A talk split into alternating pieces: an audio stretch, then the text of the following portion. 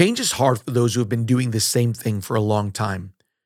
We see that truth in today's reading about an older couple who are about to have their world turned upside down, all because they prayed something when they were young and it didn't get answered until they were old. It's a story of Elizabeth and Zacharias, cast members in God's story. They're about to discover their why in life. Let's read their passage from Luke 1 5 through 7. In the days of Herod, king of Judea, there was a priest named Zacharias of the division of Abijah, and he had a wife from the daughters of Aaron, and her name was Elizabeth. They were both righteous in the sight of God, walking blamelessly in all the, commandments and requirements of the Lord, but they had no child, because Elizabeth was barren, and they were both advanced in years. That's just a kind way of saying they were old, although we don't know how old. And yet, notice something ageless that happened to Zechariah. He was faithful, and faithfulness is always rewarded by God. Let's read the passage together and notice how boring it is on how he was led to the spot where God showed up.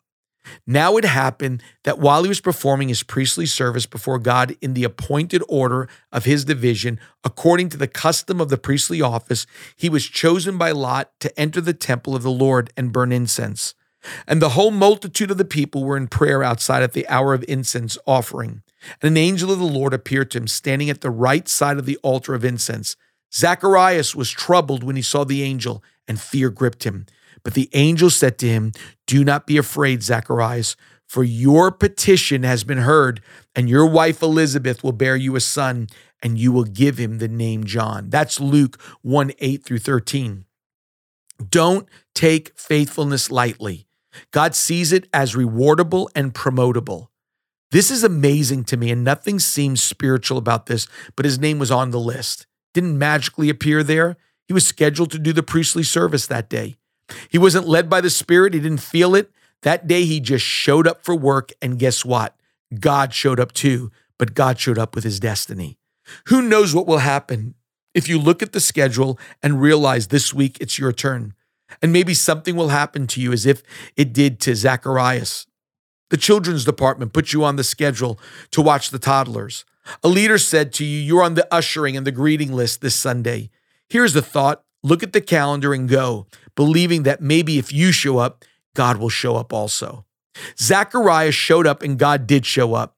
Don't ever take it lightly that you showing up every Sunday simply because it's on the list doesn't mean anything. The longest standing ovation, standing ovation in sports history was 22 minutes long for Cal Ripken Jr. of the Baltimore Orioles when he finally beat Lou Gehrig's record for most consecutive games played in Major League Baseball. He just showed up every day for 2,632 games without taking a day off. Cal Ripken is in the Hall of Fame simply because he showed up. What you think is routine and redundant, God calls faithful. Or as the great Chinese missionary Hudson Taylor said, a little thing is a little thing, but faithfulness in a little thing, that's a big thing. Why did this happen when it happened? Because God's timing is perfect. Here's what the angel told him Do not be afraid, Zacharias, for your petition has been heard, and your wife Elizabeth will bear you a son, and you will give him the name John. That's verse 13. After the word heard, we found we find a comma. Sometimes that is not simply a place for us to catch our breath and pause. Sometimes it means there is a pause in the conversation. I think it's the latter. I think Zacharias forgot what he and Elizabeth have prayed for. It reads like the angel said, Your prayer has been heard, comma, silence. Elizabeth will bear you a son. They prayed that prayer when they were young, is the implication. For Elizabeth and Zacharias, the answer to their prayer was slow in coming, really slow. It says the, from the angel, Your petition has been heard. You will bear a son. You will call him John. God couldn't answer their original prayer at the time they prayed it, since Jesus was not born yet. The life of Jesus needed the life of John the Baptist. They were going to bring fulfillment to what Isaiah talked about. We see this in Matthew 3 3. It says, For this is the one referred to by Isaiah the prophet when he said, The voice of one crying in the wilderness, Make ready the way of the Lord and make his path straight. God was sending his son. John the Baptist was needed to prepare the way, and it was the perfect time to answer the prayer of this older couple. And it all happened because Zacharias showed up one day, because his name was on the volunteer list that day.